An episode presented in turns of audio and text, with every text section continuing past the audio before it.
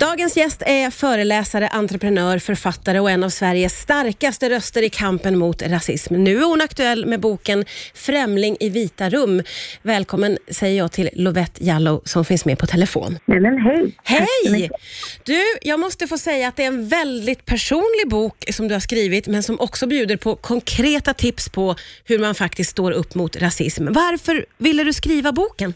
Jag kände att eh, det var läge för mig att skriva boken. Jag har länge velat skriva en, ja, en längre um, personlig eh, bakgrund till varför och hur jag hamnade inom aktivismen. Och kanske dela av mig min egen bakgrund också och vilka svårigheter men också framgångar jag har haft um, i mitt arbete. Och det resulterade i en bok um, som jag är otroligt stolt över men som jag kände bara behövdes i Sverige just nu. Mm. Det, det, är en, mm. en väldigt fin bok måste jag säga, som man får mycket tankeställare när man läser den. Eh, jag slås av att din mormor Ja har betytt väldigt mycket för dig. Vem var hon skulle du säga? Hon är min kärleken i mitt liv, ähm, jag säga, sedan jag föddes. Men hon är min mammas mamma, så min mormor. Ja. Och hon var en entreprenör, äh, men också en feminist och en politiker i Gambia under en tid då kvinnor helst skulle inte höras. Och hon kämpade för kvinnors rättigheter och hon var väldigt väl respekterad um, och tyvärr gick bort 2014. Men hon har egentligen tillsammans med min mamma min morala kompass i all, allt jag gör. Ja, för jag tänkte fråga dig hur hon har påverkat dig på väldigt många sätt förstår jag ju då. Ja, på väldigt många sätt. Hon är nog den första som lärde mig att uh, kvinnor ska absolut höras och de ska absolut synas särskilt i frågor som berör mm. deras kroppar, deras hjärnor, deras möjligheter i varenda samhälle. Mm. Så hon var den som lärde mig att även om du behöver viska så ska du aldrig hålla tyst. Du eh, nämnde ju Gambia och du kom till Sverige som 11-åring och blev utfryst i skolan på grund av din hudfärg. Hur hanterade du det när du bara var ett litet barn? Jag tror att det sporrade mig verkligen att lära mig svenska språket. För det är jättejobbigt att veta att folk pratar om en på ett icke-positivt sätt men inte förstår vad de säger. Mm. Så jag tror att det hjälpte mig att lära mig svenska otroligt snabbt konstigt nog. Mm. Um, det påverkade mig och också när man väl visste vad folk sa och kunde tyda det de säger så påverkar det ju en rent mentalt. Man ser inte ju sig själv representerad, vilket är konstigt för det fanns svarta människor omkring. Mm. Men också de svarta människor man såg på tiden jag var ung i Sverige mm. var väldigt ljushyade svarta kvinnor som är Ja, man säger att de är mixade. Mm. De, var, de är inte svarta, de är mixade kvinnor. Mm. Och det blev ju lite som att, okej, okay, om, man om man identifierar som svart så måste man också vara superljus för att ens kunna ses på tv eller i tidningar. Mm. Och det förstör ju ett barns självförtroende. Tänk dig ett barn som växer upp med blont hår i ett samhälle där alla har röd hår. Mm det, det är ju väl en tydlig markering. Och om människor också använder det för att attackera en hudfärg, något man verkligen, ingen kan roa Nej. för sin hudfärg. Vita människor väljer inte att vara vita och svarta väljer inte heller att vara svarta. Mm. Vi bara är. Om man ändå hackas på någonting som man föddes med, då blir det nästan ja, man blir nästan instängd i sig själv. Man kallar det nästan en självförintelse rent psykologiskt. Mm. Mm. Det måste vara otroligt svårt. Jag förstår det som att i Gambia så var du omgiven av förebilder, kanske främst kvinnliga förebilder.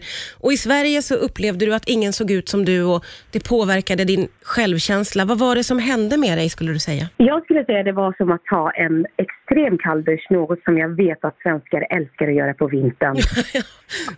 Men det kändes väldigt omvälvande att komma från Gambia där och tro mig, där fanns det både svarta eh, kvinnliga förebilder främst mm. men det fanns också andra personer ur andra etniciteter som också var starka röster i samhället. Mm. Så det var inte bara enhetlig, bara svarta röster utan det var flera feminister som kom till Gambia och jobbade och hade en röst som de använde för att förbättra livet av andra kvinnor, särskilt de från uh, arbetarklassen. Mm.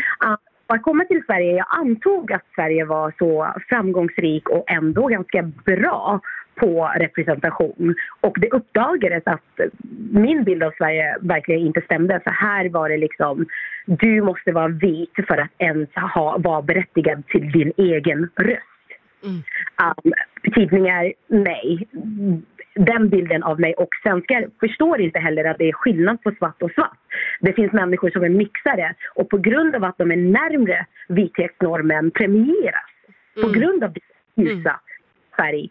Så om man premierar ljushyade, mixade människor över mörkhyade svarta kvinnor som är ändå värst utdrabbade när det kommer till förtryck. Vad skickar man för bild då att den enda acceptabla bilden av svarthet är någon som bara är 50% svart? vilket är väldigt skevt. Mm. Något som Sverige fortfarande inte förstår då man fortfarande premierar dessa röster i frågor som berör oss värst. Så det som hände var att man, man, jag utvecklade, men det här är någonting som många svarta kvinnor genomgår, jag är inte ensam om det. Man utvecklar en internalisering av hatet eller representationen som saknas i samhället till att man börjar tänka, men om jag var ljusare då hade jag varit berättigad till min röst, då hade jag varit mer framgångsrik. Mm. Vad händer då? Du går in i en butik och du ser en burk som står där och säljs öppet i Sverige fortfarande 2021. Och där är det en bild på en mörkhyad människa som ser ut som mig. Och hon är jätteledsen. Men efter användningen av denna produkt så blir hon ju nästan 10 nyanser ljus, mm. ljusare och mm. lycklig. Då mm. börjar man använda dessa produkter för man, man vill ju ändå kunna hitta sin röst, sig själv, att vara berättigad till sin egen kropp. Och det är, det är den här förintelsen. I Sverige folk diskuterar fortfarande behövs representation men vi är banne mig i Sverige. Mm. Folk är vita, vi behöver inte representera liksom, mörkhyade svarta svenskar som existerar här. Men det behövs. För ett samhälle är bara lika starkt som de svagaste eller mest utsatta. Mm. Och i Sverige är vi inte så duktiga på att ta hänsyn till dessa människor på utkanten. Det finns uh, stort utrymme att bli bättre, känns det ju som, när du pratar. Vi måste bli bättre. Vi ja. måste bli bättre och vi kan bara bli bättre när vi hittar kunskap och är villiga att lägga egot åt sidan ja. för att göra Sverige så bra som möjligt. Eh, Lovette, du menar ju att rasism är en flytande skala. Kan du utveckla det lite? Ja, jag utvecklar det som att eh, vi har länge vetat, eller vi som drabbas av rasism, vi vet ju att vi kan ha vänner, vi kan ha partners, vi kan ha familjemedlemmar som vi älskar och som älskar oss med all sin hjärta men samtidigt kan bete sig eller säga saker som är grovt rasistiska utan att de själva är medvetna om det. I Sverige tror man man är antingen eller en rasist. Du är antingen en rasist heltidsjobb eller så är du inte det. Och de flesta som säger rasistiska saker lever i en bild av att de är heltids icke-rasister. Men det, det, existerar ingenting i ett samhälle präglat av rasism, byggd på rasism. Det finns ingen individ som är fri från rasism. Rasism är en skala. På ena sidan, ser det som på högra sidan, så har du en högst öppet rasistisk människa som skadar fysisk människor på mm. sina färger. Men på andra delen av skalan har du en människa som är vit, som vaknar varje morgon medveten om strukturerna och gör allt i sin, allt i sin makt för att bryta ner dessa strukturer som skadar andra. Och mellan dessa två skalorna kommer man alltid hamna någon gång i sitt liv. Du kan vara en antirasistisk vit person och en dag bete dig på ett sätt som är rasistiskt. Så folk måste förstå det. Det finns ingen icke-rasist.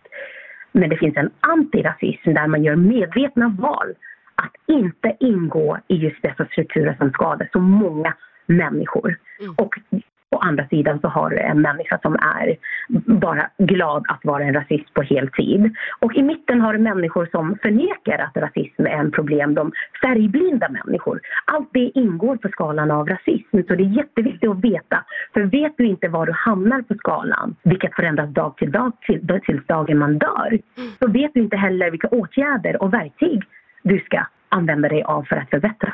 Eh, vad, vad, ska man ta för steg för att försöka förbättra sig då, tycker du, om vi ska tratta ner det till någonting? Ja, vi säger så här, nu har man ju haft 300 år på att förbättra sig, så tiden börjar bli knapp. 2021, man måste söka upp rösterna av svarta människor, helst de lägst ner på hierarkin för att förstå problematiken som man annars är väldigt blind inför. Mm. Så första steget är att öppna ögonen. Um, det finns människor som är på vissa delar av världen där solen skiner och vi i Sverige nu där solen inte har varit uppe på väldigt länge. Mm. Men båda är sanna. Båda existerar på samma jord. Mm. Så vi måste också förstå att du kan vara vit och vara blind inför um, förtryck som svarta människor eller transpersoner går igenom. Men det innebär inte att det är overkligt bara för att du inte ser det. Mm. Vi ser ju inte luften, men vi vet ju att vi andas oxygen. Mm. It's, it's, it's a reality. Det är att vara öppen och veta att det finns mer i världen än sin egna begränsade um, världsbild. Öppna ögonen är ett väldigt, väldigt bra tips. Boken heter Främling i vita rum, väl värd att läsas. Tusen tack Lovette Jallow för att du var med här på Rix FM idag.